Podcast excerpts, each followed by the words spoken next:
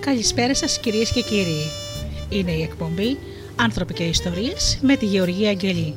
Ζωντανά από το στούντιο Δέλτα, το ραδιόφωνο της καρδιάς μας.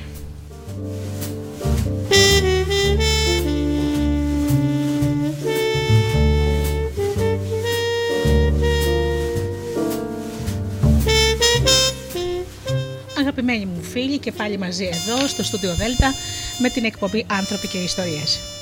Σήμερα λοιπόν θα σας, ε, θα σας πω μερικά πράγματα για την συγκέντρωση ε, ο οποίος, ε, η οποία συγκέντρωση είναι ένας από τους νόμους της επιτυχίας στο δημοφιλές βιβλίο του Ναπολεόν Χίλ «Ο νόμος της επιτυχίας». Πρώτα όμως αγαπημένοι μου φίλοι να σας καλησπερίσω όλους εσάς, τους φίλους μας, στο Studio Delta που μας στηρίζετε με την αγάπη σας όλα αυτά τα χρόνια. Καλησπέριζω λοιπόν τους φίλους που μας ακούν πληκτρολογώντας www.studiodelta.gr και βρίσκονται εδώ μαζί μας στη σελίδα του σταθμού. Καλησπερίζω και τους φίλους που μας ακούν από κινητά και tablets. Να καλησπερίσω και τους φίλους που μας ακούν από τις μουσικές σελίδες τις οποίες φιλοξενούμαστε, όπως είναι το Live24 και το Greek Radios. Επίσης, να καλησπερίσω και τους φίλους που μας ακούν από τις μουσικές από το καινούριο μας Ape στο Google Play στην ενότητα ραδιόφωνο Ελλάδα FM. Και φυσικά την καλησπέρα μου στους αγαπημένους μου συνεργάτες, του Τζίμι, την Αφροδίτη και την Ωρα. Ξεκινάμε πρώτα με ένα τραγούδι αγαπημένοι μου φίλοι και αμέσως μετά με το ενδιαφέρον θέμα μας.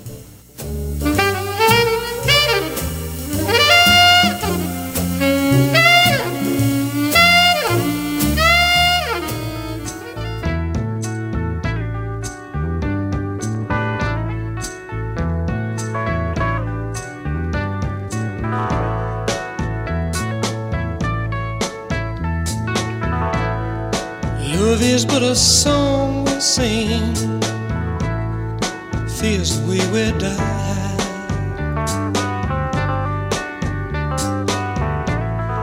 You can make the mountains ring, or make the angels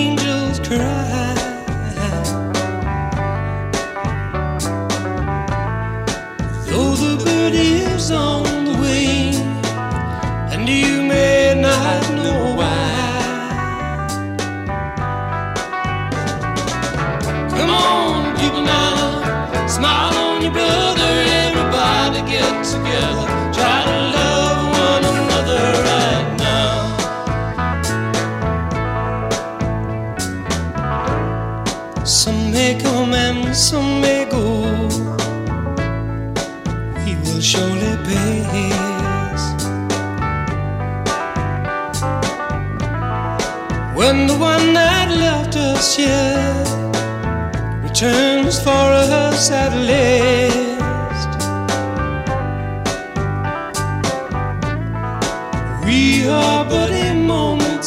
Sunlight fading in the grass.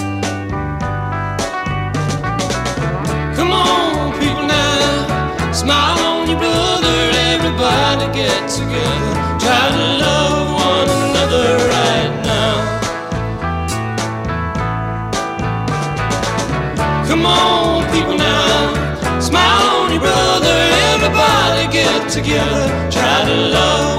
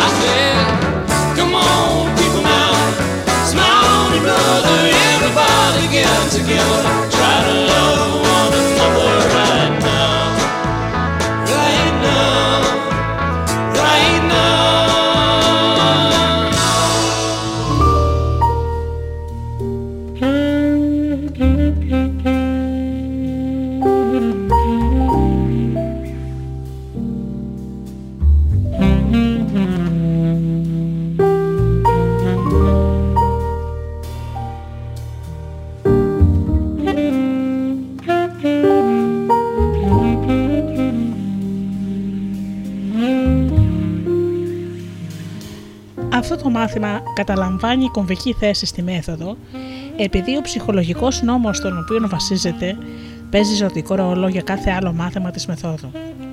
Ας ορίσουμε τη λέξη συγκέντρωση όπως τη χρησιμοποιούμε εδώ. Συγκέντρωση είναι η πράξη της εσίασης του νου σε μία διεδο- δεδομένη επιθυμία ώσπου να κατασ- καταστρωθούν τρόποι και τεχνικές για την πραγμάτωσή της και να τεθούν επιτυχώς σε λειτουργία.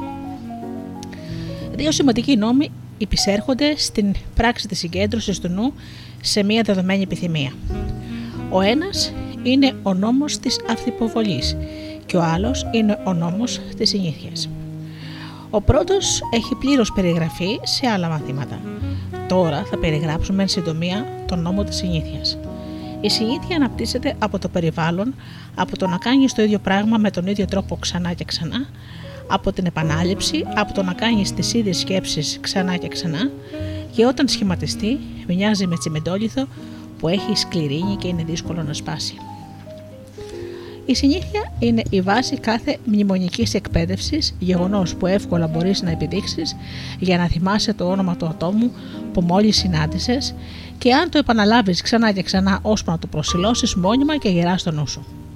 Η δύναμη της εκπαίδευσης είναι τόσο μεγάλη που μπορούμε να καλοπώσουμε το νου και τους τρόπους του νέου σε όποια μορφή θέλουμε και να διαμορφώσουμε συνήθειες οι οποίες θα παραμείνουν μόνιμα. Άντερ Μπερί Ο Άντερ Μπέρι ήταν Άγγλος διανοούμενος πολιτικός και επίσκοπος. Εκτός από τις σπάνιες περιπτώσεις, όταν ο νους είναι υπεράνω του περιβάλλοντος, ο ανθρώπινος νους αντλεί από το περιβάλλον το υλικό και το οποίο, από το οποίο δημιουργείται η σκέψη και η συνήθεια αποκρισταλώνεται σε αυτή τη σκέψη σε μόνιμο προσάρτημα και την αποθηκεύει στο υποσυνείδητο, όπου γίνεται ζωτικό τμήμα της προσωπικότητάς μας, επηρεάζοντας αθόρυβα τις πράξεις μας, μορφοποιώντας τις προκαταλήψεις και τις τάσεις μας και ελέγχοντας τη γνώμη μας. Ένας μεγάλος φιλόσοφος, φιλόσοφος είχε κατά νου τη δύναμη της συνήθειας όταν είπε: Πρώτα υπομένουμε και μετά εκτήρουμε και τελικά ασπαζόμαστε. Μιλώντας για τον τρόπο με τον οποίο έτοιμοι άνθρωποι καταλήγουν στο έγκλημα.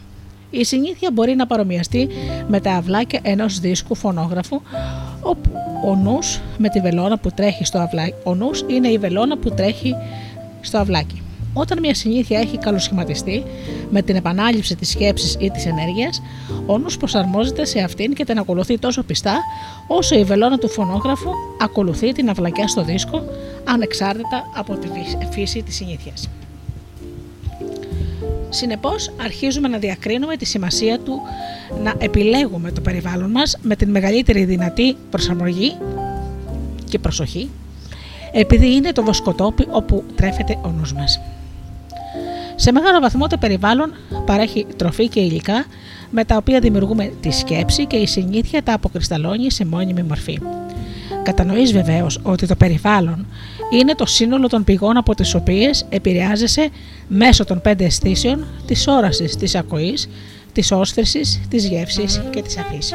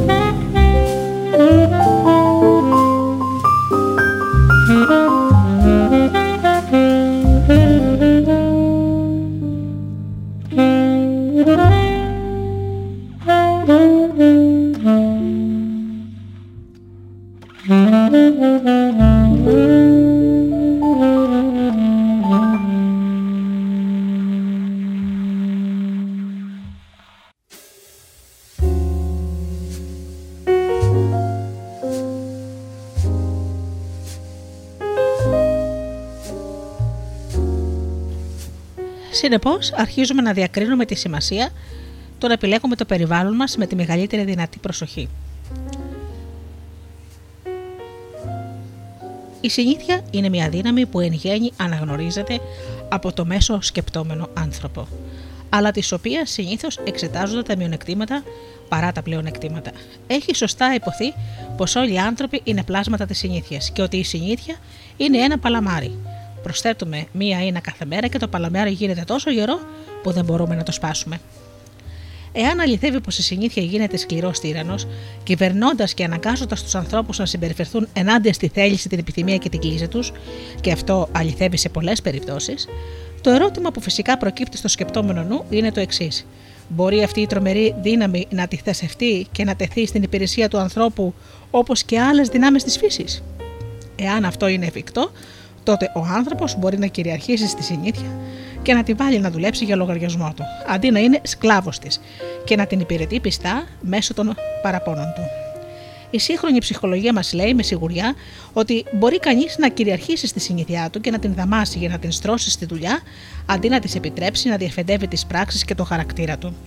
Χιλιάδες άνθρωποι έχουν εφαρμόσει αυτή τη νέα γνώση, στρέφοντας τη δύναμη της συνήθειας σε νέα κανάλια, αναγκάζοντάς την να λειτουργήσει θετικά αντί να τις επιτρέψουν να τους εξαντλεί ή να σαρώσει ό,τι ανοίγει ο άνθρωπος με φροντίδα και έξοδα ή να καταστρέψει έφερα νοητικά χωράφια. Η συνήθεια είναι ένα νοητικό μονοπάτι, πάνω στο οποίο οι πράξεις μας όδευσαν για κάποιο καιρό με κάθε πέρασμά τους να κάνει το μονοπάτι λίγο βαθύτερο και λίγο πλατύτερο και αν έχεις περπατήσεις σε ένα χωράφι ή αν έχεις διασχίσει ένα δάσος, θα ξέρεις πόσο φυσικά επιλέγεις το καθαρότερο μονοπάτι από τα λιγότερα πατημένα, προτιμώντας να προχωρήσεις έτσι από το να διασχίσεις το χωράφι ή να περάσεις μέσα από τις συστάδες των δέντρων και να ανοίξεις εσύ το νέο μονοπάτι.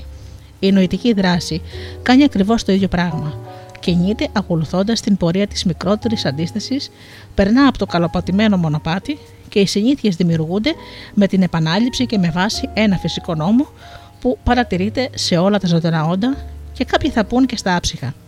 Σαν παράδειγμα της δεύτερης κατηγορίας, ένα χαρτί όταν διπλωθεί με ορισμένο τρόπο, την επόμενη φορά θα τίνει να διπλωθεί στην ίδια γραμμή. Και όλοι οι χρήστες ραπτομηχανή ή άλλων λετεπίλεπτων συσκευών ξέρουν πως όταν η μηχανή ή η συσκευή χαλάσει θα έχει την τάση να χαλάει στο ίδιο σημείο συνέχεια. Ο ίδιος νόμος παρατηρείται και στην περίπτωση των μουσικών οργάνων. Τα ρούχα ή τα γάντια σχηματίζουν ζάρες αναλόγως πώς τα φορά και αυτές ποιο και πώς τα φορά και αυτές οι ζάρες θα υπάρχουν πάντα ανεξάρτητα πόσες φορές θα σιδερωθεί το ρούχο. Τα ποτάμια και οι χήμαροι χαράσουν την κήτη τους μέσω της δύναμης της συνήθειας. Ο νόμος αυτός λειτουργεί παντού. Αυτά τα παραδείγματα θα σε βοηθήσουν να σχηματίσεις την ιδέα της φύσης, της συνήθειας και να σχηματίσεις καινούργια νοητικά μονοπάτια, καινούργιες νοητικές σάρες. Να θυμάσαι πάντα ότι αυτός είναι ο καλύτερος και ίσως ο μόνος τρόπος να απομακρυνθούν οι παλιές συνήθειες και να αντικατασταθούν οι ανεπιθύμητες. Σχημάτισε καινούργια νοητικά μονοπάτια πάνω στα οποία θα κινήσει.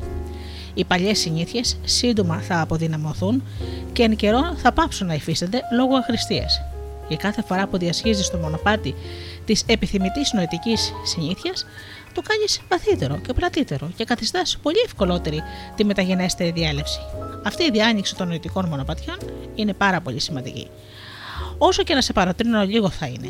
Πιάσε δουλειά διανοίγοντας επιθυμητά νοητικά μονοπάτια πάνω στα οποία θέλεις να κινηθείς. Εξάσκηση, εξάσκηση, εξάσκηση. Να λοιπόν, ένας καλός κατασκευα... κατασκευαστής μονοπατιών. Ακολουθούν οι κανόνες της διαδικασίας μέσω της οποίας μπορείς να σχηματίσεις τις συνήθειες που επιθυμείς.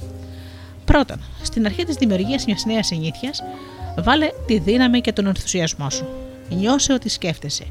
Θυμήσου ότι κάνεις τα πρώτα βήματα να διανοίξεις ένα νέο νοητικό μονοπάτι. Είναι πολύ δυσκολότερο στην αρχή από ό,τι αργότερα. Κάνε το μονοπάτι όσο πιο πλατή και βαθύ μπορεί στην αρχή, ώστε να το διακρίνεις εύκολα την επόμενη φορά που θα θελήσεις να το ακολουθήσεις. Δεύτερον, κράτα την προσοχή σου σταθερά προσελωμένη στη διαδικασία της διάνοιξης του μονοπατιού και κράτα το νου σου μακριά από τα παλιά μονοπάτια, ιδάλω θα κατευθυνθείς προς το μέρος τους. Ξέχνα τα πάντα για τα παλιά και ασχολήσου μόνο με τα νέα. Τρίτον, κινήσου στα νεοανοιχθέντα μονοπάτια όσο πιο συχνά μπορείς. Βρες ευκαιρία να τα ακολουθήσεις χωρίς να περιμένεις να σου προκύψεις τυχαία. Όσο συχνότερα προχωράς στα νέα μονοπάτια, τόσο σημαντικότερο θα γίνουν καλοπατημένα και εύκολα ταξιδευτά. Κατάστρωσε από την αρχή πλάνα για να διαβαίνεις τα νέα μονοπάτια της συνήθειας. Τέταρτον, αντιστάσου στον πειρασμό να διανύσεις τα παλιότερα και ευκολότερα μονοπάτια που χρησιμοποιούσες στο παρελθόν. Κάθε φορά που αντιστέκεσαι σε ένα πειρασμό, τόσο ισχυρότερος γίνεσαι και τόσο ευκολότερο θα είναι να το κάνεις την επόμενη φορά. Όμως κάθε φορά που υποκύπτεις στον πειρασμό, τόσο ευκολότερο γίνεται να ξαναυποκύψεις και τόσο δυσκολότερο να αντισταθείς την επόμενη φορά. Θα πρέπει να πολεμήσεις από την αρχή και αυτή είναι η κρίσιμη περίοδος. Απόδεξε την εφοσίωσή σου, την επιμονή και τη δύναμη της θέλησής σου. Τώρα, στην αρχή. Πέμπτο. Σιγουρέψου ότι χάραξες το σωστό μονοπάτι ως συγκεκριμένο κύριο σκοπό σου και μετά προχώρα χωρίς φόβο και χωρίς να επιτρέψεις τον εαυτό σου να αμφιβάλλει. Βάλω το χέρι σου στο άρωτρο και μην κοιτάξεις πίσω.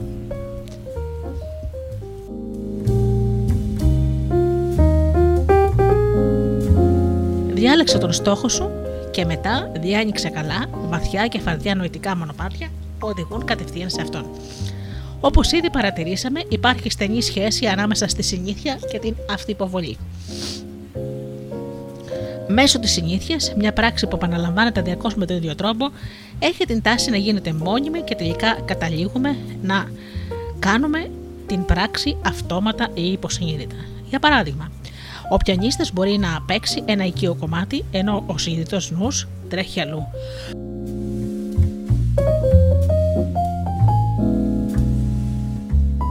Η αυτοποβολή είναι το εργαλείο με το οποίο σκάβουμε το νοητικό μονοπάτι.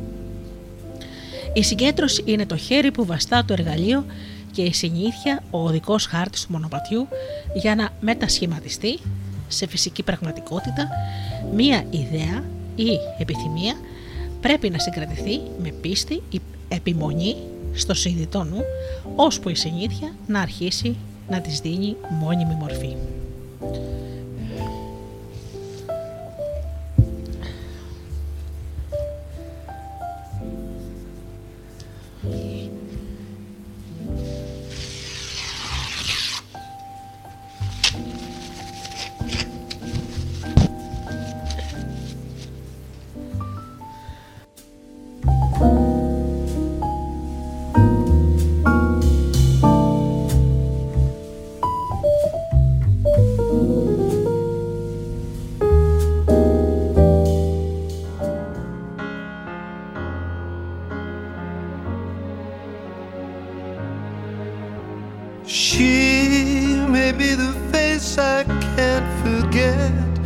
Trace of pleasure or regret.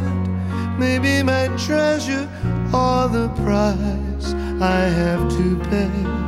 She may be the song the summer sings, maybe the chill the autumn brings, maybe a hundred different things within the measure of a day. She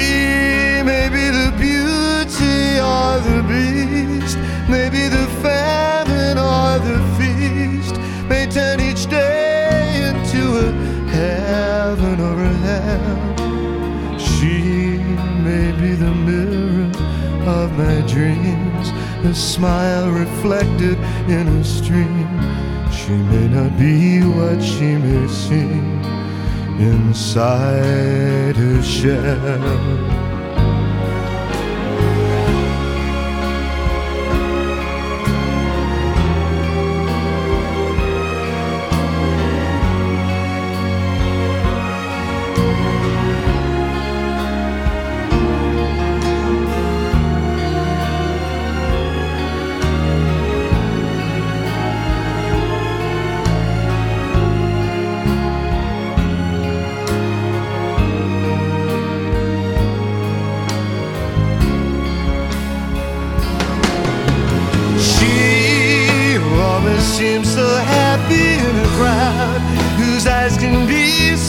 Private and so proud.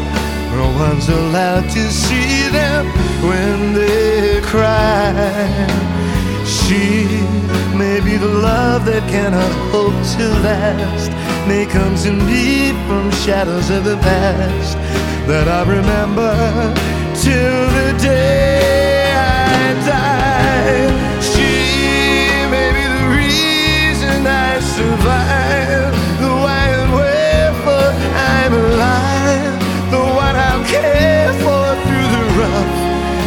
ready years. Me, I'll take her laughter and her tears and make them all my souvenirs. For where she goes, I've got to be. The meaning of my life is. She.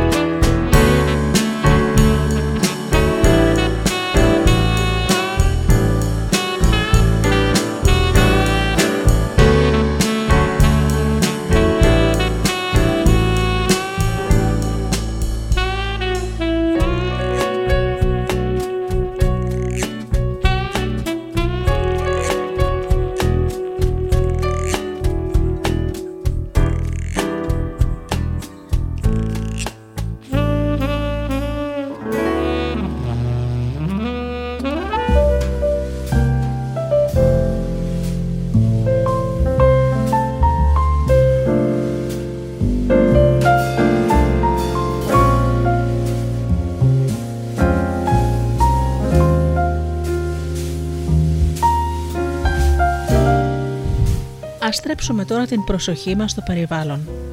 Όπως είδαμε, απορροφούμε υλικό για τη σκέψη από το περιβάλλον μας. Ο όρος περιβάλλον καλύπτει μια πάρα πολύ μεγάλη γκάμα. Αποτελείται από βιβλία που διαβάζουμε, τους ανθρώπους που συναναστρεφόμαστε, την κοινότητα όπου ζούμε, τη φύση της δουλειάς που κάνουμε, τη χώρα που ζούμε, τα ρούχα που φοράμε, τα τραγούδια που τραγουδάμε και το σημαντικότερο απ' όλα, τη θρησκευτική και πνευματική αγωγή που λάβουμε πριν τα 14 μας χρόνια.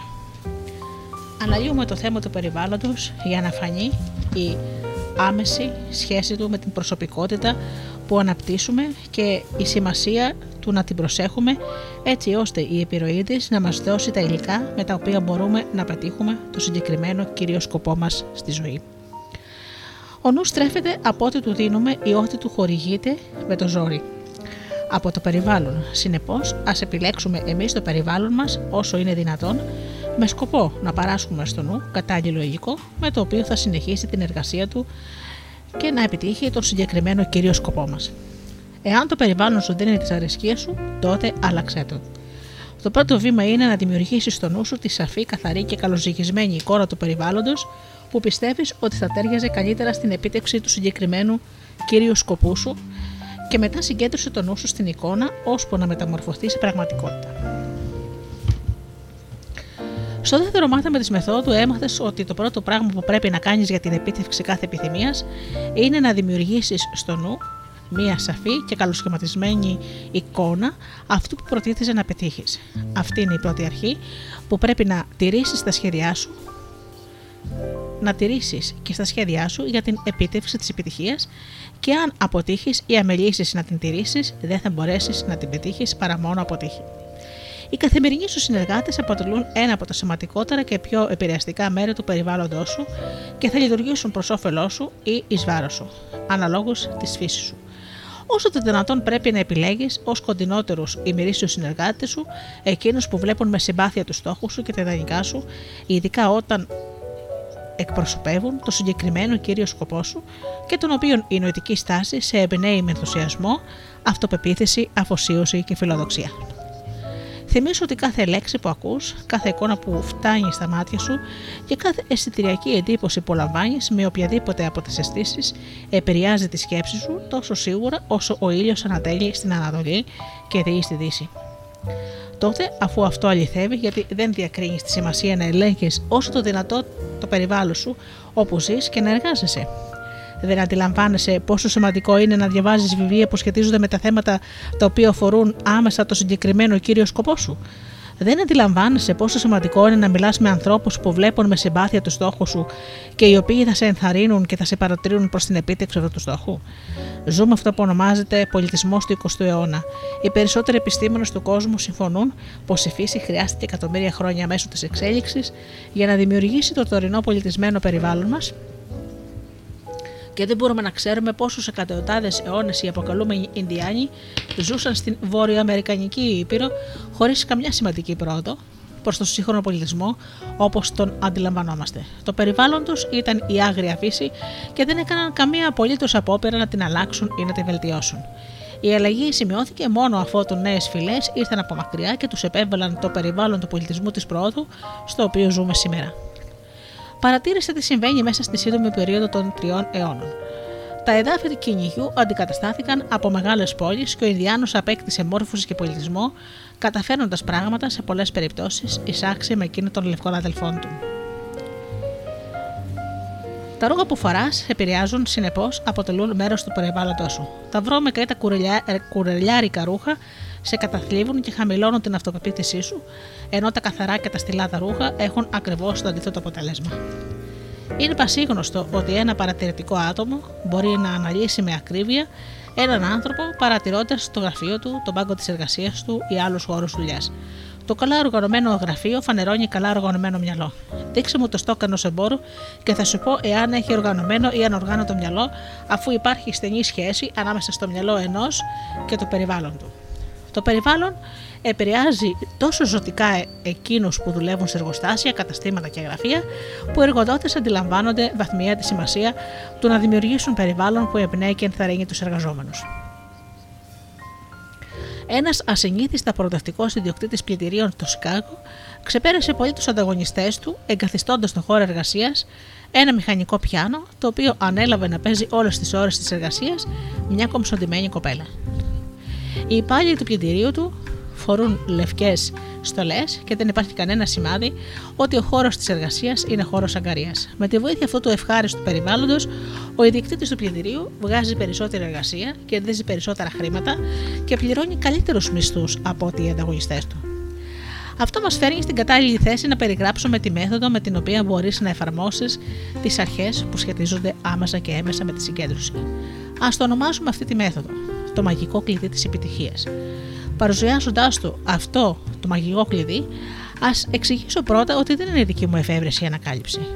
Είναι το ίδιο κλειδί που χρησιμοποιείται με τη μία ή την άλλη μορφή από τους οπαδούς της νέας σκέψης, η οποία νέα σκέψη είναι ένα κίνημα πνευματικό που αναπτύχθηκε στις Ηνωμένες Πολιτείες Αμερικής το 19ο αιώνα με βάση τις διδασκαλίες του Phineas Quimby και πρέζευε ότι η άπειρη ευφυΐα ή ο Θεός βρίσκεται παντού, το πνεύμα είναι η απότοτη ουσία όλων των πραγμάτων και ότι ο αληθής ανθρώπινος εαυτός είναι θεϊκός, η θεϊκή σκέψη είναι αγαθοποιός, δύναμη, η ασθένεια προέρχεται από το μυαλό και η σωστή σκέψη έχει ιαματικά αποτελέσματα.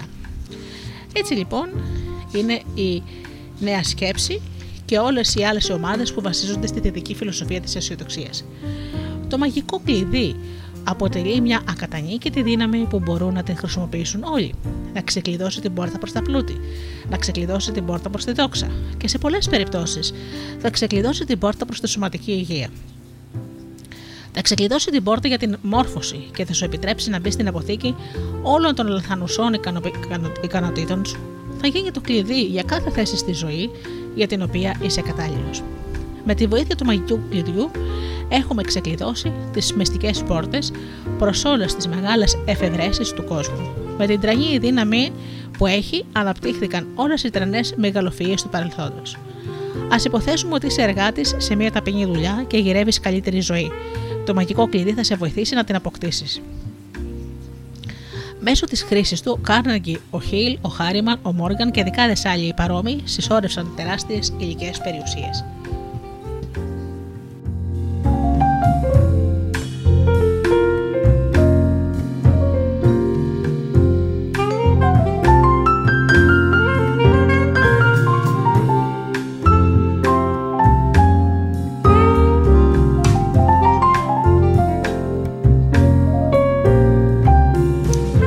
Ξεκλειδώσει πόρτες φυλακής, θα μετατρέψει ανθρώπινα ερήπια σε χρήσιμα και έπιστα ανθρώπινα πλάσματα. Θα μετατρέψει την αποτυχία σε επιτυχία και τη δυστυχία σε ευτυχία.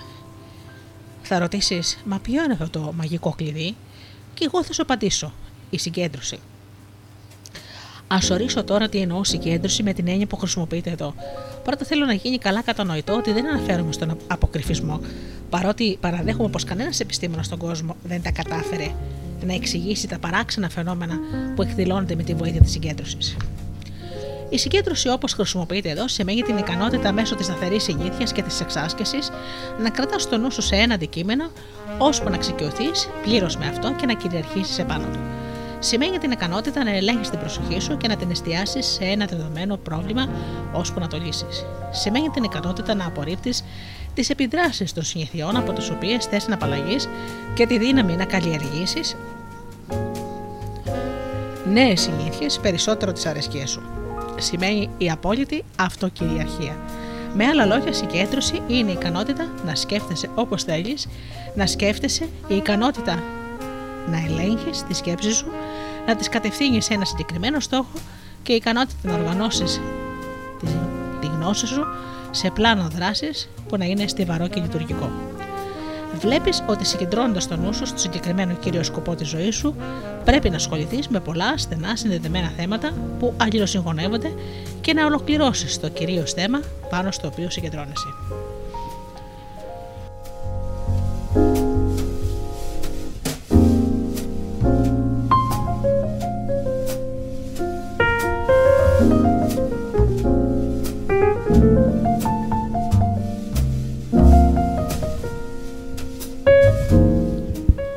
Φιλοδοξία και η επιθυμία είναι οι κύριοι παράγοντες που υπησέρχονται στην επιτυχημένη συγκέντρωση. Χωρίς αυτούς τους παράγοντες, το μαγικό κλειδί είναι άχρηστο και ο βασικός λόγος είναι γιατί τόσοι λίγοι το χρησιμοποιούν είναι ότι οι περισσότεροι δεν διαθέτουν καμία φιλοδοξία και δεν επιθυμούν κάτι ιδιαίτερα. Επιθύμησε ό,τι θες και αν επιθυμία σου είναι αρκετά ισχυρή και αυτό που επιθυμείς μέσα στα όρια της λογική, το μαγικό κλειδί της συγκέντρωσης θα σε βοηθήσει να το αποκτήσεις. Υπάρχουν μορφωμένοι επιστήμονες που μας λένε ότι η θαυμαστή δύναμη της προσευχής λειτουργεί βάσει της αρχής της συγκέντρωσης για την επίτευξη βαθιάς εδρεωμένης επιθυμίας. Όλα όσα δημιούργησε ο άνθρωπος πρωτοδημιουργήθηκαν στη φαντασία μέσω της επιθυμίας και κατόπιν μεταμορφώθηκαν σε πραγματικότητα μέσω της συγκέντρωσης. Τώρα ας κάνουμε ένα μαγικό τεστ για το μαγικό κλειδί με τη βοήθεια μιας συγκεκριμένης φόρμουλας. Πρώτα πρέπει να τσαλαπατήσεις το σκεπτικισμό και τη διστακτικότητα. Κανείς άπιστος δεν απόλαυσε ποτέ τα ωφέλη αυτού του μαγικού κλειδιού και πρέπει να πιστέψεις το τεστ που θα κάνεις. Α υποθέσουμε ότι σκέφτεσαι να γίνεις επαγγελματίας συγγραφέας ή δυνατός ρήτορας ή επιτυχημένο επιχειρηματικό στέλεχος ή ικανός χρηματιστής. Α πάρουμε το παράδειγμα του ρήτορα ως αντικείμενο αυτού του τεστ, αλλά θυμίσου ότι πρέπει να ακολουθήσει τις οδηγίες που θα σου πω μέχρι κεραίας. Πάρε μια λευκή κόλλα χαρτί και γράψει τα εξής. Θα γίνω δεινό ρήτορα, επειδή αυτό θα με βοηθήσει να προσφέρω στον κόσμο χρήσιμες υπηρεσίες που τις έχει ανάγκη και επειδή αυτό θα με αποφέρει οικονομικό όφελος που θα μου παράσει και τα απαραίτητα υλικά αγαθά στη ζωή. Θα συγκεντρώσω το νου μου πάνω σε αυτή την επιθυμία για 10 λεπτά κάθε μέρα λίγο πρωτού αποσυρθώ το βράδυ και λίγο αφότου σηκωθώ το πρωί για να προσδιορίσω πώς ακριβώς θα προχωρήσω για να μετασχηματίσω αυτή τη σκέψη σε πραγματικότητα. Ξέρω ότι μπορώ να γίνω ισχυρός και μαγνητικός ομιλητής, συνεπώς δεν θα αφήσω τίποτα να παρεμβληθεί στην πορεία μου. Και την υπογραφή σας.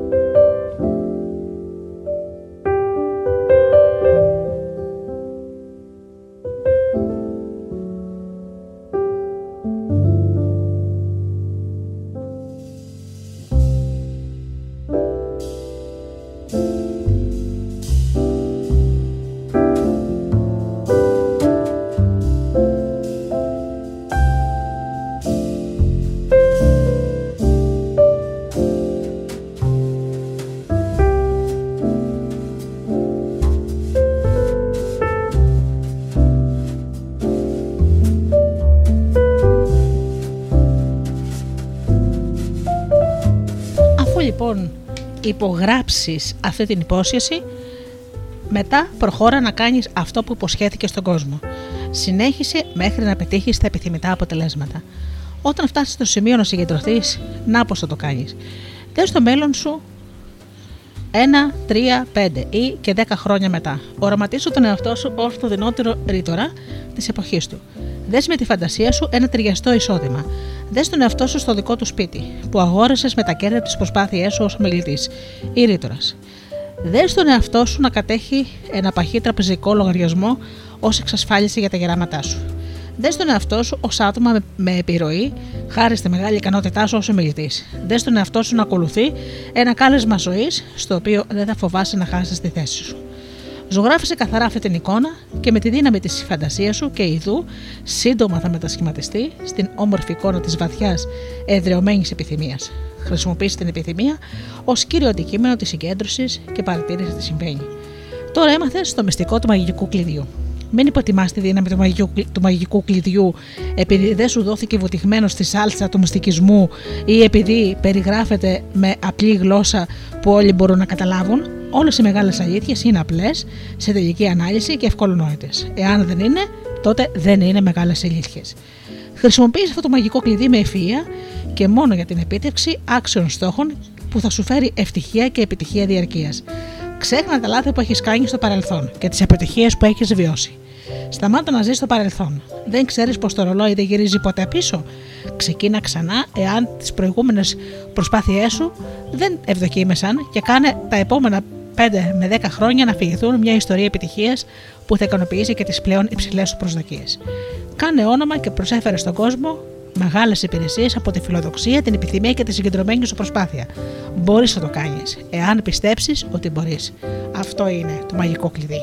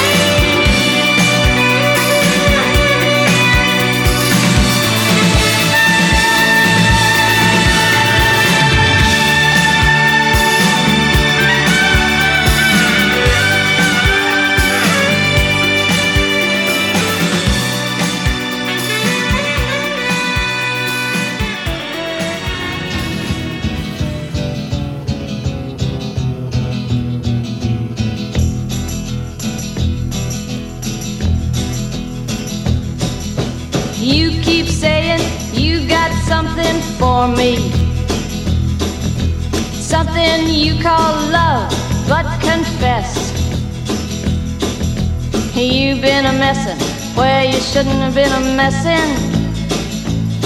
And now someone else is getting all your best.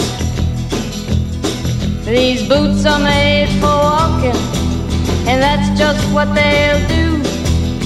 One of these days, these boots are gonna walk all over you.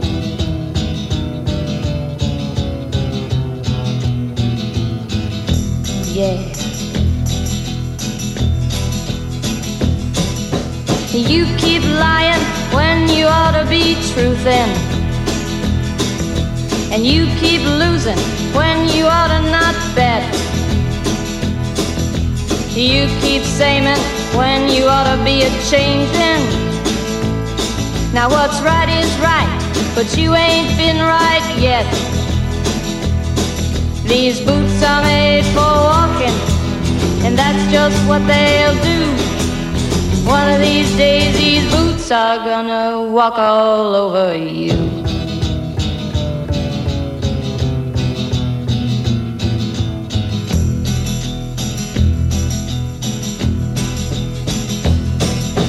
You keep playing where you shouldn't be playing. And you keep thinking that you'll never get burned. I just found me a brand new box of matches, yeah. And what he knows you ain't had time to learn. These boots are made for walking, and that's just what they'll do. One of these days, these boots are gonna walk all over you.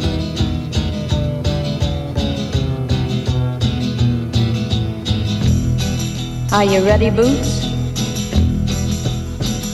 Start walking.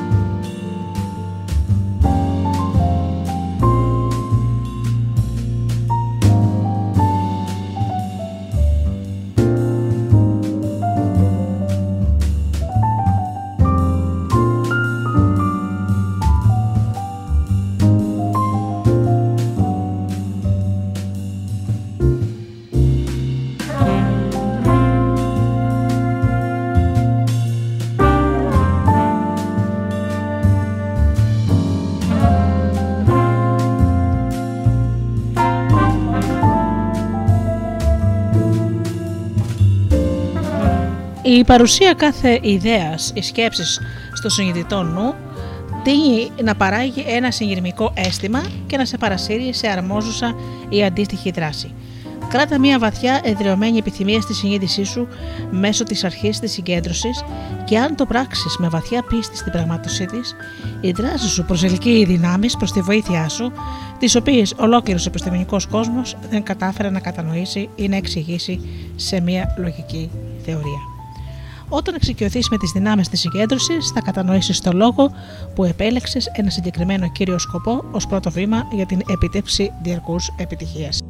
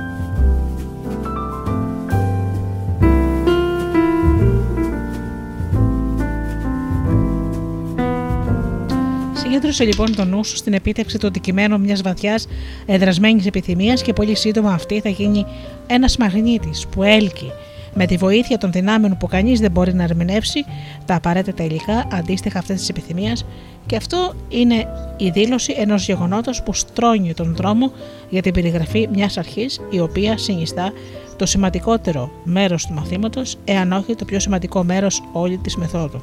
Την εξής. Όταν δύο ή περισσότεροι άνθρωποι συμμαχούν σε πνεύμα απόλυτης αρμονίας με σκοπό να πετύχουν ένα συγκεκριμένο σκοπό, εάν αυτή η συμμαχία τηρείται πιστά από όλα τα μέρη της, η συμμαχία θα φέρει στο κάθε μέρος ισχύ που είναι υπεράνθρωπη και κατά τα φαινόμενα ακατανίκητη. Πίσω από την εκδηλούμενη δήλωση αυτή κρύβεται ένας νόμος. Τη φύση του οποίου η επιστήμη δεν έχει καθορίσει ακόμα. Είναι ένας νόμος που έχω υπόψη ότι επαναλαμβάνεται διαρκώς την ισχύ της οργανωμένης προσπάθειας, κάτι που θα πρόσεξες στη μέθοδο. Στη χημεία μαθαίνουμε ότι δύο ή περισσότερα στοιχεία μπορούν να ενωθούν έτσι ώστε το αποτέλεσμα να είναι εντελώς διαφορετικής φύσης. Για παράδειγμα, το συνηθισμένο νερό, γνωστό στη χημεία υδρογόνο 2 οξυγόνο, είναι μια ουσία που αποτελείται από δύο άτομα υδρογόνου και ένα άτομο οξυγόνου. Όμως το νερό δεν είναι ούτε υδρογόνο ούτε οξυγόνο. Αυτό το πάντρεμα των στοιχείων δημιουργεί μια ουσία εντελώς διαφορετική από τα μέρη την οποία την αποτελούν. Ο ίδιος νόμος, μέσω του οποίου λαμβάνει η χώρα αυτός ο μετασχηματισμός των χημικών στοιχείων, ίσως ευθύνεται για τις φαινομενικά υπεράνθρωπε δυνάμεις που γεννιούνται από τη συμμαχία δύο ή περισσότερων ανθρώπων σε τέλεια αρμονία και κατανόηση για την επίτευξη ενός συγκεκριμένου σκοπού. Ο πλανήτης μας και το σύνολο της ύλης από την οποία αποτελούνται οι άλλοι πλανήτες είναι καμωμένοι από, την, από τα ηλεκτρόνια και ως γνωστό τα ηλεκτρόνια είναι μικρότερη γνωστή αναλύσιμη ποσότητα υλή και η φύση τους είναι παρόμοια με αυτό που ονομάζουμε ηλεκτρισμό με μια μορφή ενέργειας. Από την άλλη μεριά, η σκέψη και αυτό που αποκαλούμε νους είναι επίσης μια μορφή ενέργειας και στην πραγματικότητα είναι η υψηλότερη μορφή γνωστής ενέργειας. Με άλλα λόγια, η σκέψη είναι οργανωμένη ενέργεια. Δεν είναι απίθανο η σκέψη να είναι ακριβώς το ίδιο είδος ενέργειας με εκείνη που δημιουργεί η ηλεκτρογεννήτρια, αν και πολύ πιο οργανωμένης μορφής.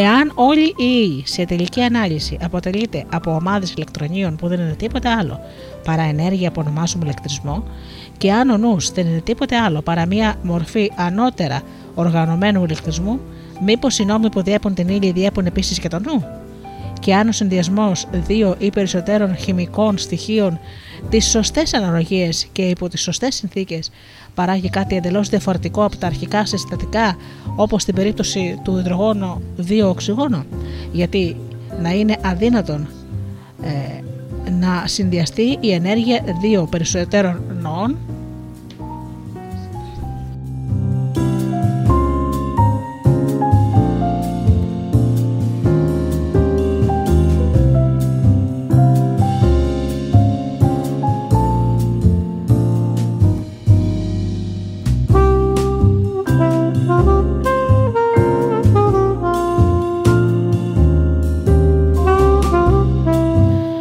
αποτέλεσμα ένα σύνθετο νου, ολότερα διαφορετικό από τους μεμονωμένους νόες από τους οποίους αποτελείται. Αναμφίβολα θα πρόσεξε στον τρόπο με τον οποίο επηρεάζεσαι όταν είσαι ανάμεσα σε άλλους. Ορισμένοι εμπνέουν αισιοδοξία και ενθουσιασμό. Η ίδια τους η παρουσία διαγείρει τον νου σου να δραστηριοποιηθεί περισσότερο και αυτό όχι μόνο φαίνεται να ισχύει, αλλά ισχύει. Θα πρόσεξες ότι η παρουσία άλλων έχει την τάση να μειώνει τη ζωτικότητά σου και να σε καταθλίβει. Μια τάση που μπορώ να σε διβεβαιώσω ότι είναι πολύ υπαρκτή. Ποια φαντάζεσαι ότι μπορεί να είναι η αιτία αυτών των αλλαγών που εκδηλώνονται όταν βρισκόμαστε μέσα στην εμβέλεια των άλλων, εάν δεν είναι η μεταβολή που προκύπτει από τη συγχώνευση ή το συνδυασμό του νου τους με το δικό μας βάση ενός νόμου όχι πολύ καλά κατανοητού, αλλά που μοιάζει, εάν δεν είναι ο ίδιος, με τον νόμο εκείνο βάσει του οποίου ο συνδυασμός δύο ατόμων υδρογόνου και ενός οξυγόνου παραμένει και παράγει νερό. Δεν έχω να προσφέρω επιστημονική βάση για αυτή τη θεωρία, αλλά τη συλλογίστηκα σοβαρά επί πολλά χρόνια και πάντα καταλήγω στο συμπέρασμα ότι είναι τουλάχιστον βάσιμη, αν και δεν μπορώ ακόμα να την, αναγάνω, να την αναγάγω σε αποδείξιμη υπόθεση. Ωστόσο, δεν χρειάζεται αποδείξεις ότι η παρουσία ορισμένων σε εμπνέει, ενώ η παρουσία άλλων σε καταθλίβει, αφού ξέρεις ότι έτσι είναι. Είναι λογικό ότι το άτομο που σε εμπνέει και σου διαγείρει το νου ώστε να δραστηριοποιηθείς περισσότερο, σου δίνει την περισσότερη δύναμη να επιτύχεις, ενώ το άτομο που η παρουσία του σε καταθλίβει και σου μειώνει τη ζωτικότητα ή σε κάνει να τη διασκορπίζεις σε άχρηστη και ανοργάνωτη σκέψη, έχει ακριβώς την αντίθετη επιρροή πάνω σου και αυτό μπορεί να το αποδείξεις και να το κατανοήσεις χωρίς τη βοήθεια θεωρίας και χωρίς περαιτέρω απόδειξη από όσο έχει από όσο έχεις ήδη βιώσει στη ζωή σου.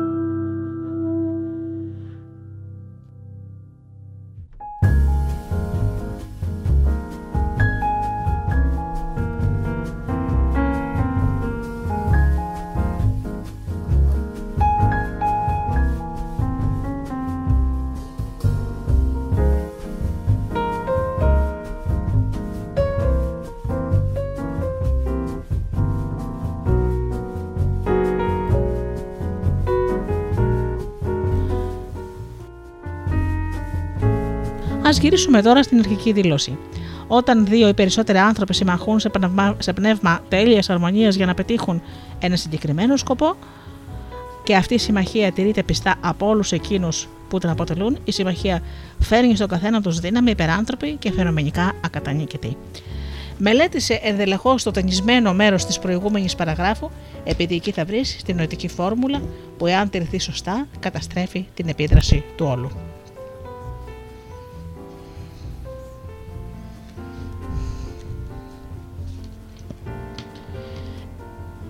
ένα άτομο υδρογόνου, εάν συνδυαστεί με ένα άτομο οξυγόνου, δεν θα παράγει νερό. Με τον ίδιο τρόπο, μια τυπική συμμαχία, εάν δεν συνοδεύεται από πνεύμα απόλυτης αρμονίας ανάμεσα στα μέλη της, δεν πρόκειται να παράγει υπεράνθρωπη δύναμη και φαινομενικά ακατανίκητη.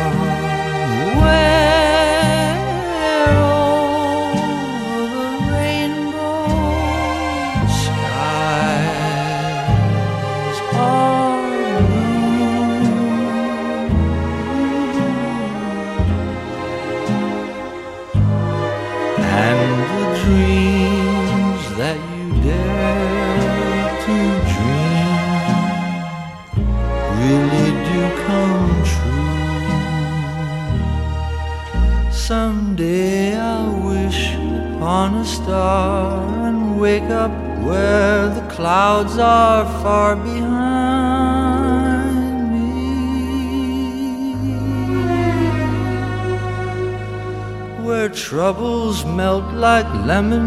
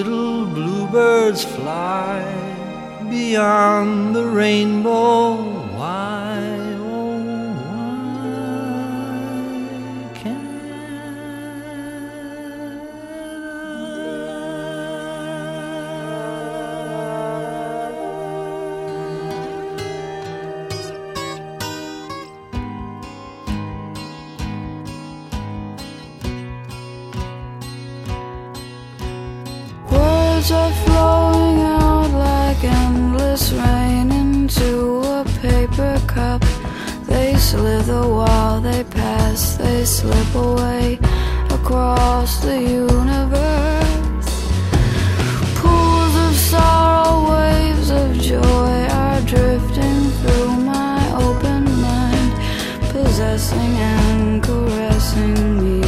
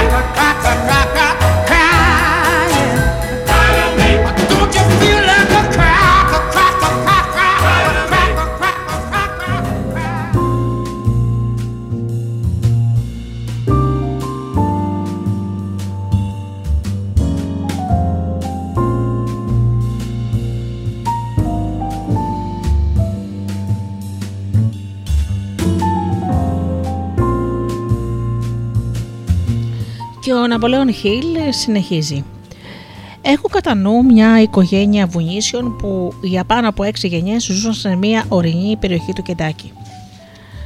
Γενιά με γενιά η οικογένεια αυτή ζούσε χωρίς ορατή πνευματική βελτίωση με κάθε γενιά να ακολουθεί τα βήματα των προκατόχων της.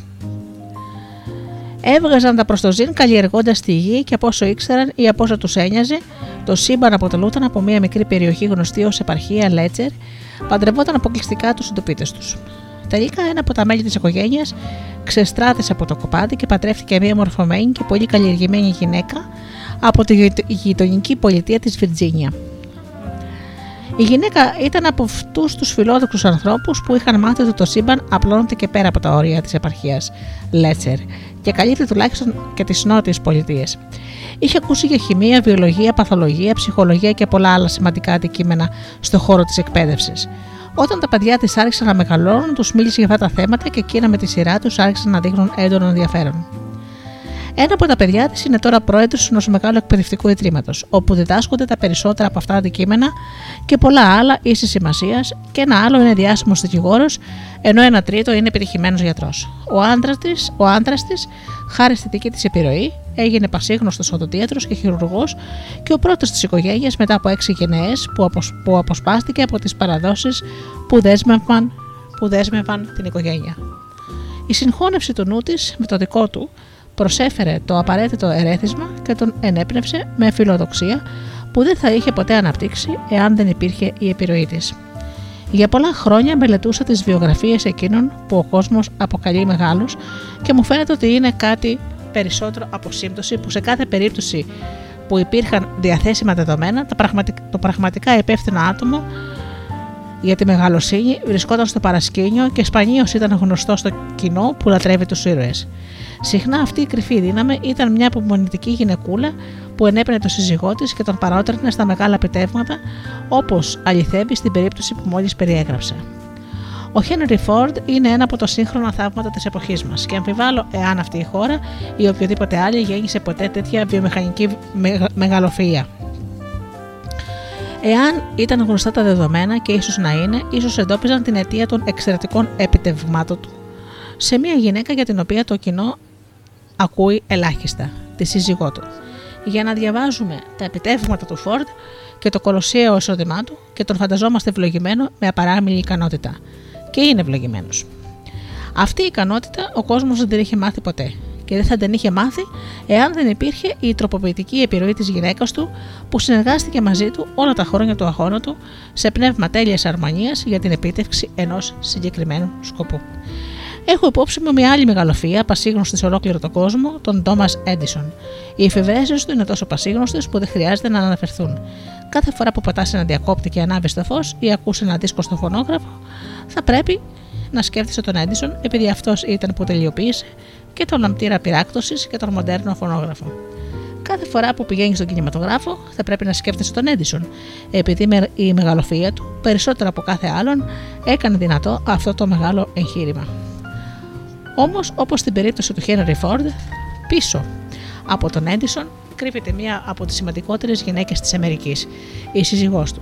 Κανείς από την, έξω από την οικογένεια Έντισον και ίσως μερικοί ελάχιστοι στενοί φίλοι τους δεν γνωρίζουν σε ποιο βαθμό η επιρροή της έκανε εφικτά τα επιτεύγματα του Έντισον. Κάποτε η σύζυγός του μου είπε ότι η εξέχουσα ικανότητα του Έντισον Εκείνη που ήταν μακράν το μεγαλύτερο περιουσιακό του στοιχείο ήταν η συγκέντρωση. Όταν ο Σι- ο Έντισον ξεκινά μία σειρά πειραμάτων, ποτέ δεν λέει δεν βαριέσαι, ώσπου να βρει αυτό που ζητά ή να εξαντλήσει κάθε δυνατή προσπάθεια στην επιδίωξή του.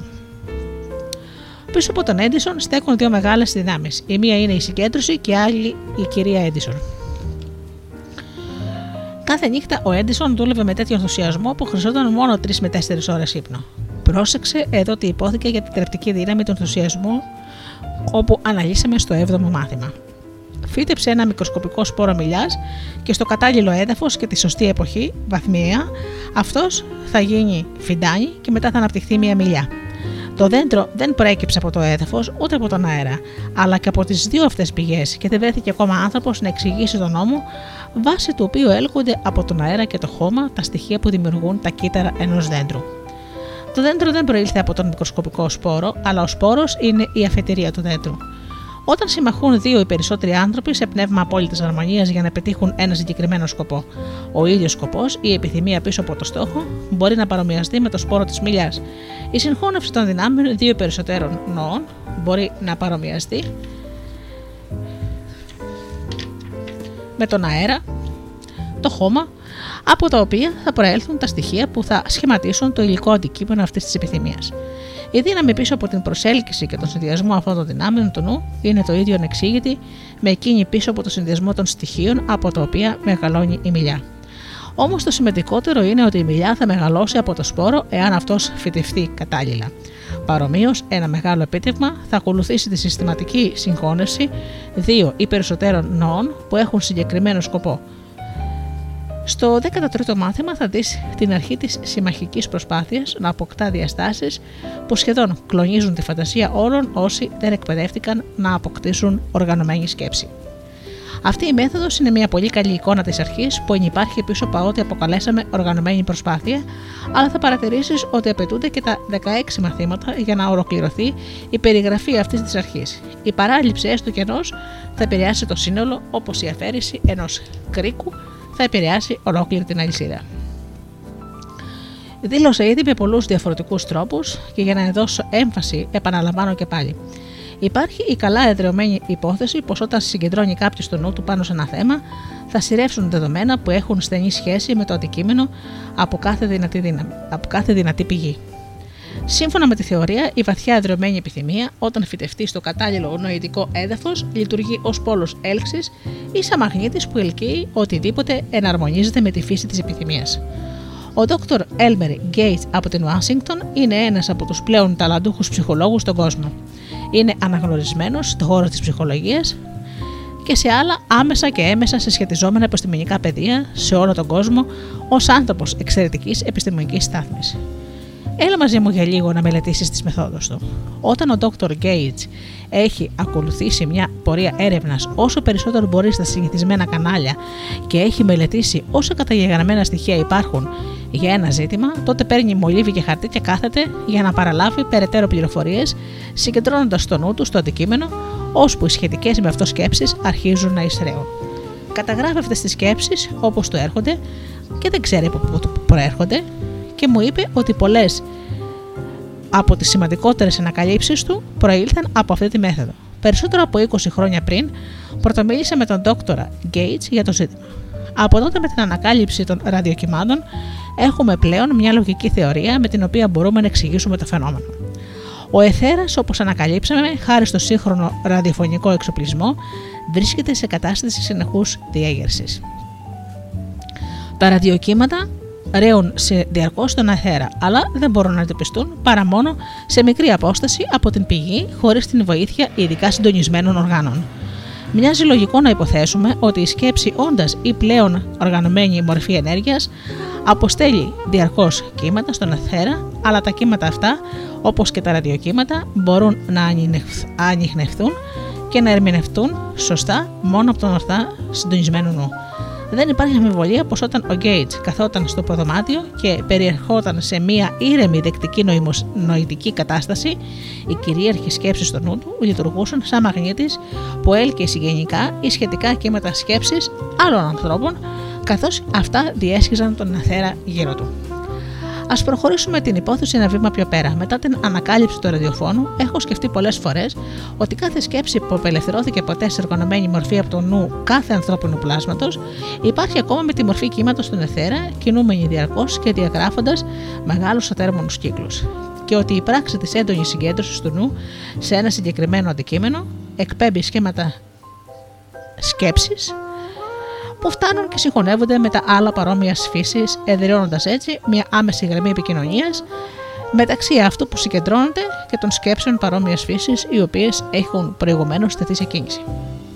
Α κάνουμε άλλο ένα βήμα. Μήπως είναι δυνατό να συντονίσει κανείς το νου του και να εναρμονίσει τη συχνότητα της δόνησης της σκέψης του με τη συχνότητα δόνησης του εθέρα, έτσι ώστε να του γίνει διαθέσιμη κάθε γνωσ- γνώση που συσσωρεύτηκε μέσω της οργανωμένης σκέψης στο παρελθόν; Με αυτές τις υποθέσεις κατά νου, ας γυρίσουμε στο δεύτερο μάθημα και ας μελετήσουμε την περιγραφή του κυρίαρχου νου του Κάρναγκη, μέσω του οποίου συγκέντρωσε τη μεγάλη του περιουσία.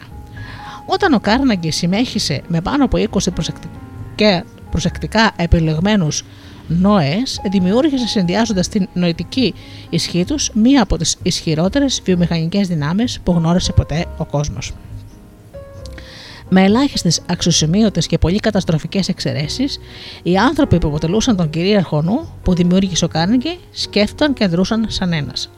Και αυτός ο κυρίαρχος νους, αποτελέμενο από πολλούς μεμονωμένους νοές, συγκεντρώθηκε πάνω σε ένα σκοπό, η φύση του οποίου ήταν γνωστή σε όλους όσοι ήξεραν τον Κάρναγκη, ιδιαίτερα εκείνους που τον ανταγωνίζονταν στην χαλιβουργία.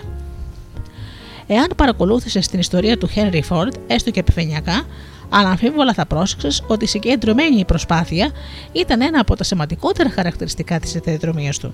Σχεδόν 30 χρόνια πριν υιοθέτησε την τυποποίηση του αυτοκινήτου που θα κατασκεύαζε και θα διατηρούσε συνεχώς αυτή τη μέθοδο, ώσπου η αλλαγή στη, στη ζήτηση του κοινού τον ανάγκασε να την αλλάξει το 1927. Πριν από λίγα χρόνια συνάντησα τον πρώην αρχιμηχανικό του εργοστασίου Ford, ο οποίος μου αφηγήθηκε ένα περιστατικό που έλαβε χώρα στα πρώτα στάδια της εμπειρίας του Ford με τα αυτοκίνητα. Η αφήγηση δείχνει με σαφέ- με σαφήνεια ότι η συγκεντρωμένη προσπάθεια ήταν μια από τις θεμελιώδεις παραμέτρους της οικονομικής του φιλοσοφίας. Οι μηχανικοί του εργοστασίου είχαν μαζευτεί στο μηχανοργείο για να συζητήσουν μια προτινόμενη αλλαγή στο σχέδιο κατασκευής του πίσω άξονα του οχήματος Ford.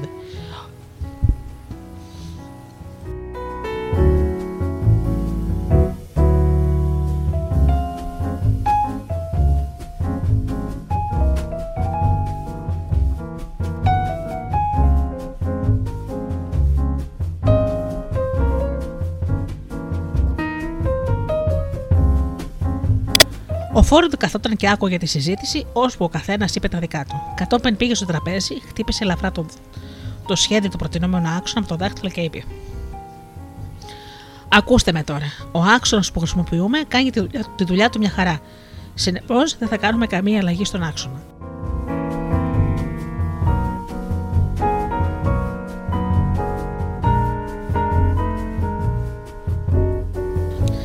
Γύρισε και έφυγε και από εκείνη την ημέρα μέχρι σήμερα ο πίσω άξονα του οχήματος Ford έχει μείνει ουσιαστικά ο ίδιος. Δεν είναι απίθανο η επιτυχία του Ford να κατασκευάζει και να πουλά αυτοκίνητα να οφείλεται εν πολλής στην πολιτική του να συγκεντρώνει τις προσπάθειές του πίσω από ένα πλάνο, αλλά ένα πλάνο με συγκεκριμένο σκοπό κάθε φορά.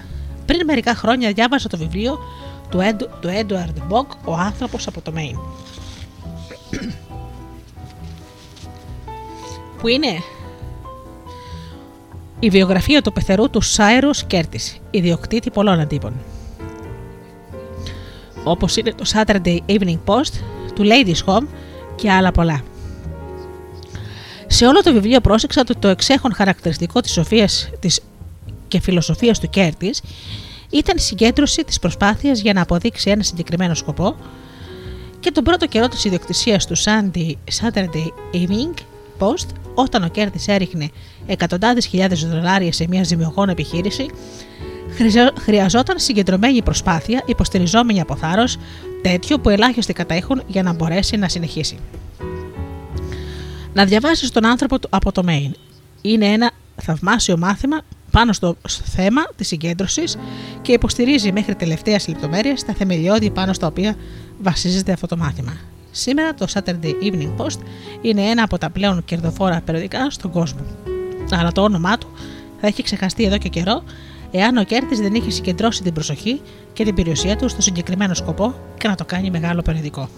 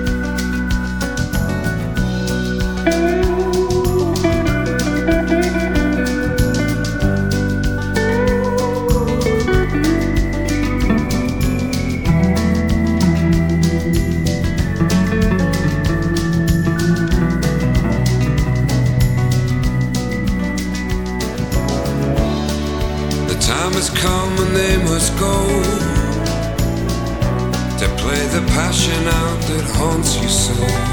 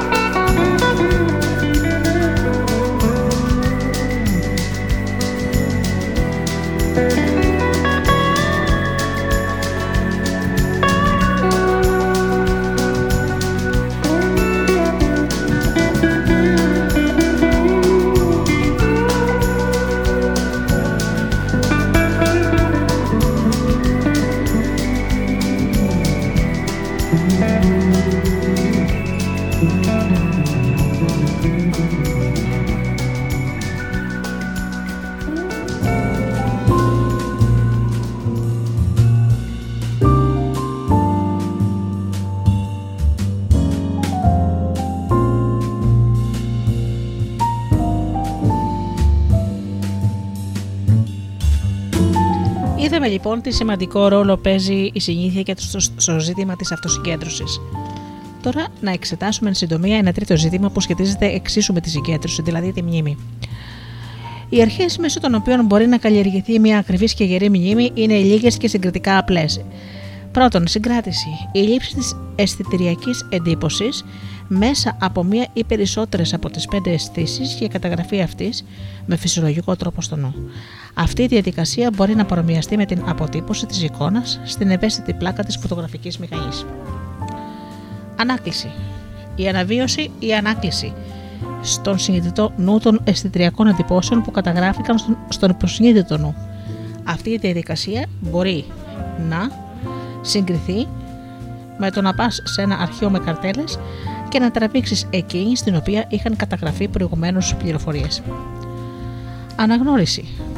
Η ικανότητα να αναγνωρίζετε μια αίσθηση, αισ- αίσθηση και αισθητριακή εντύπωση όταν ανακαλείται στο συνειδητό νου να ταυτοποιείται ως αντίγραφο της αυθεντικής αντίπωσης και να συσχετίζεται με την αυθεντική πηγή από την οποία προήλθε όταν φωτογράφτηκε. Αυτή η διαδικασία μας βοηθά να κάνουμε διαχωρισμό ανάμεσα στη μνήμη και τη φαντασία. Αυτές οι τρεις αρχές που αφορούν την πράξη της, εν, της ενθύμησης είναι πολύ συγκεκριμένες. Τώρα όμως ας τις εφαρμόσουμε και ας καθορίσουμε πώς θα τις χρησιμοποιήσουμε πιο αποτελεσματικά. Αυτό μπορεί να γίνει ως εξής.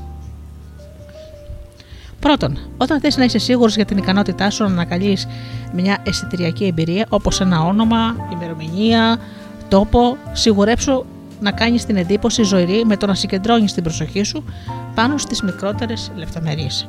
Ένας αποτελεσματικός τρόπος είναι να επαναλαμβάνεις κάμποσε φορές αυτό που θέλεις να θυμηθείς.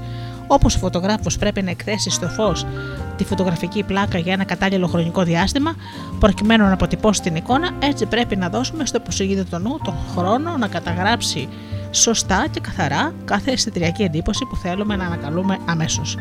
Δεύτερον, συσχέτισε αυτό που θέλεις να θυμηθείς με κάποιο άλλο αντικείμενο, όνομα, τόπο, ημερομηνία, με το οποίο είσαι αρκετά εξοικειωμένος και που εύκολα μπορείς να ανακαλέσεις όταν θέλεις, όπως για παράδειγμα το όνομα της ιδιαίτερης πατρίδας σου, του στενού σου φίλου, την ημερομηνία των γενεθλίων σου κτλ. Διότι τότε ο νους σου θα καταχωρήσει την αισθητηριακή εντύπωση που θέλεις να ανακαλείς μαζί με εκείνη που μπορείς εύκολα να ανακαλέσεις, έτσι ώστε όταν ανακαλείς τη μία στο συνειδητό σου νου, να ανακαλεί και την άλλη μαζί. Τρίτον, επανέλαβε κάποιε φορές ό,τι θες να θυμάσαι, ενώ ταυτόχρονα θα συγκεντρώνει το νου σου πάνω του, όπως θα προσήλωνε στο νου σου σε μια ορισμένη ώρα που ήθελε να σηκωθεί το πρωί, κάτι που ξέρεις που σε εξασφαλίζει την έγερσή σου τη συγκεκριμένη ώρα. Η συνηθισμένη αδυναμία να θυμηθούμε τα ονόματα των άλλων, την οποία, τα- την οποία έχουμε οι περισσότεροι, οφείλεται εξ ολοκλήρους στο ότι δεν αποτυπώνουμε σωστά το όνομα εξ αρχής. Όταν σε συστήνουν το, σε ένα άτομο που θέλεις να θυμάσαι το όνομά του, επανέλαβε το όνομα 4-5 φορές, σιγουρευόμενο πρώτα ότι το κατάλαβε σωστά. Εάν το όνομα είναι παρόμοιο με εκείνο του ενός που ξέρεις καλά, συσχέτισε αυτά τα δύο ονόματα, σκεπτόμενος και τα δύο, ενώ επαναλαμβάνεις το όνομα εκείνου που θες να μπορείς να ανακαλέσεις. Εάν σου δώσει κάποιος μία επιστολή που πρέπει να ταχυδρομηθεί, κοίτα την, μετά μεγένθηνε την με τη φαντασία σου και δες την να κρέμεται σε ένα γραμματοκιβώτιο. Προσήλωσε το νου σου σε μία επιστολή σε μέγεθος πόρτας, σε σχέτισέ την με ένα γραμματοκιβώτιο και θα παρατηρήσεις ότι το πρώτο γραμματοκιβώτιο που θα βρεις στον δρόμο θα σε κάνει να θυμηθείς αυτή τη μεγάλη παράξενη επιστολή που έχεις στην τσέπη σου. Α υποθέσουμε ότι σε, σε συστήνουν με μία κυρία ονόματι Ελισάβετ Ψαλίδα. Και θες να θυμάσαι το όνομά της. Όπως επαναλαμβάνει το όνομά της, σύνδεσαι το με ένα μεγάλο ψαλίδι, ας πούμε 10 φορές μεγαλύτερο από το κανονικό, και την Βασίλισσα Ελισάβετ και θα δεις ότι η ανάκληση του μεγάλου ψαλιδιού και της Βασίλισσας θα σε βοηθήσει να θυμάσαι το όνομα Ελισάβετ Ψαλίδα. Ο νόμος του συνειρμού είναι το σημαντικότερο χαρακτηριστικό της καλά, της καλά εκπαιδευμένης μνήμης. Αλλά είναι πάρα πολύ απλός. Το μόνο που έχεις να κάνεις είναι να καταγράψεις το όνομα που θες να θυμάσαι μαζί με το όνομα που μπορείς να θυμηθείς εύκολα και τότε η ανάκληση του ενός φέρνει το άλλο.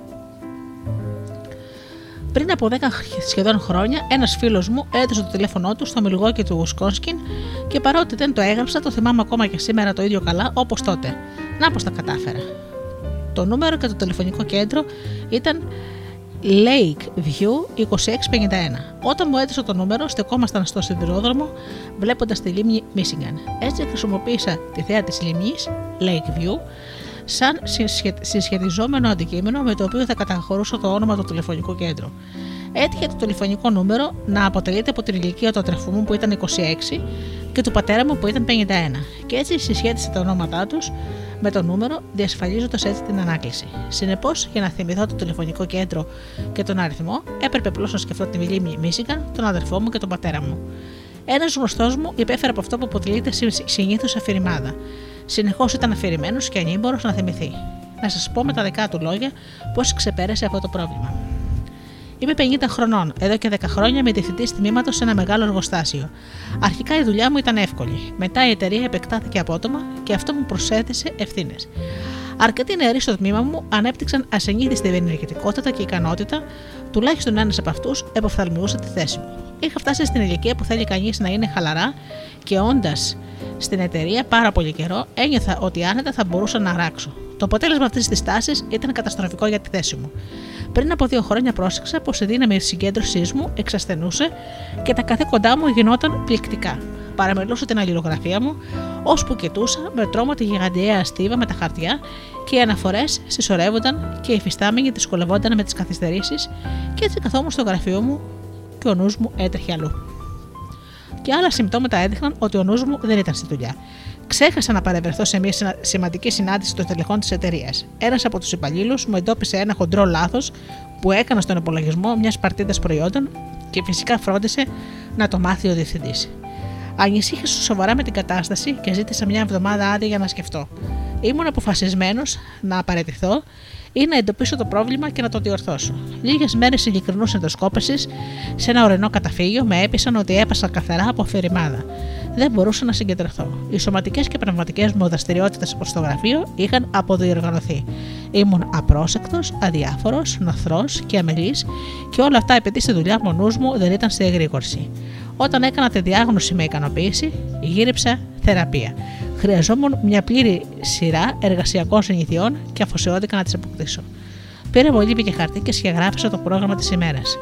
Πρώτα-πρώτα το πρωινό ταχυδρομείο. Μετά οι παραγγελίες που έπρεπε να γίνουν, η υπαγόρευση, σύσκεψη με υφιστάμενους και διάφορα καθήκοντα. Τέλος έπρεπε να έχω συγυρισμένο το γραφείο μου όταν έφευγα. Και πώς θα αναπτύξει αυτή τη συνήθεια, αναρωτήθηκα μέσα μου. Μα με την επανάληψη ήρθε η απάντηση.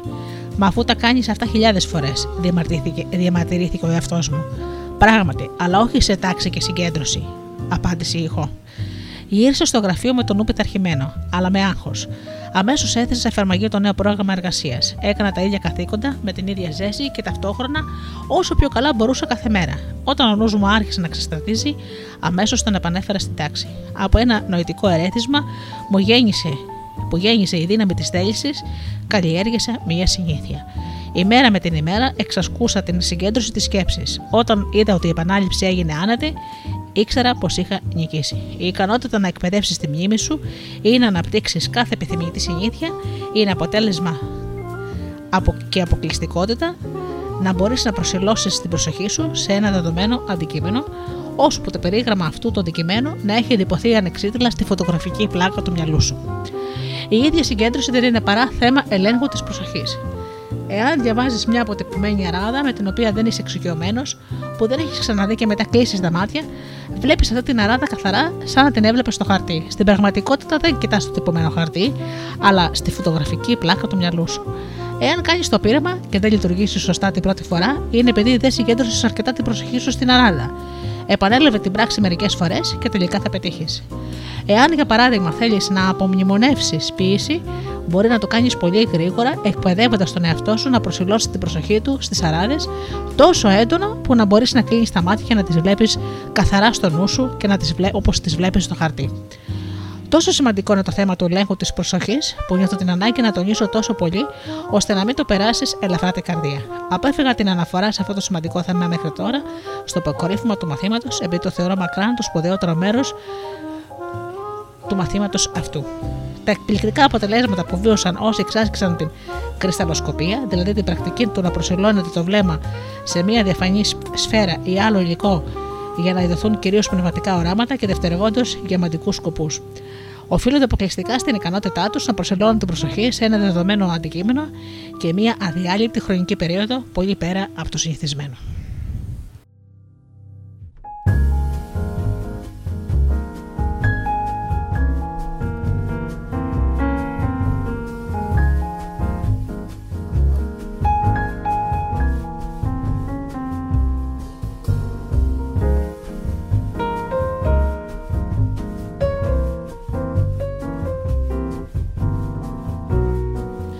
Έτσι λοιπόν με τη συγκέντρωση για την εξάσκηση μπορούμε να καταφέρουμε πάρα πολλά πράγματα. Να προσθέσω λοιπόν σε αυτό το σημείο ότι ο νόμος της επιτυχίας του Ναπολέον Χιλ ε, κυκλοφορεί στα ελληνικά ε, σε συνεργασία με το Napoleon Hill Foundation και τη μετάφραση την έκανε ο Θανάσης Βέμπος.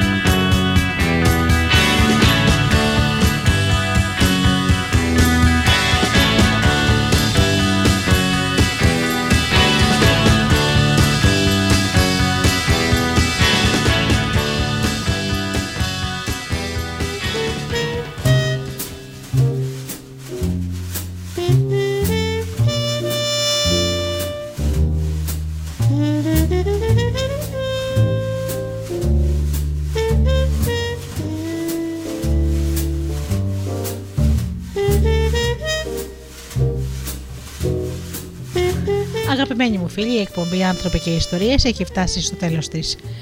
Σας ευχαριστώ θερμά που ήσασταν εδώ αυτές τις δύο ώρες.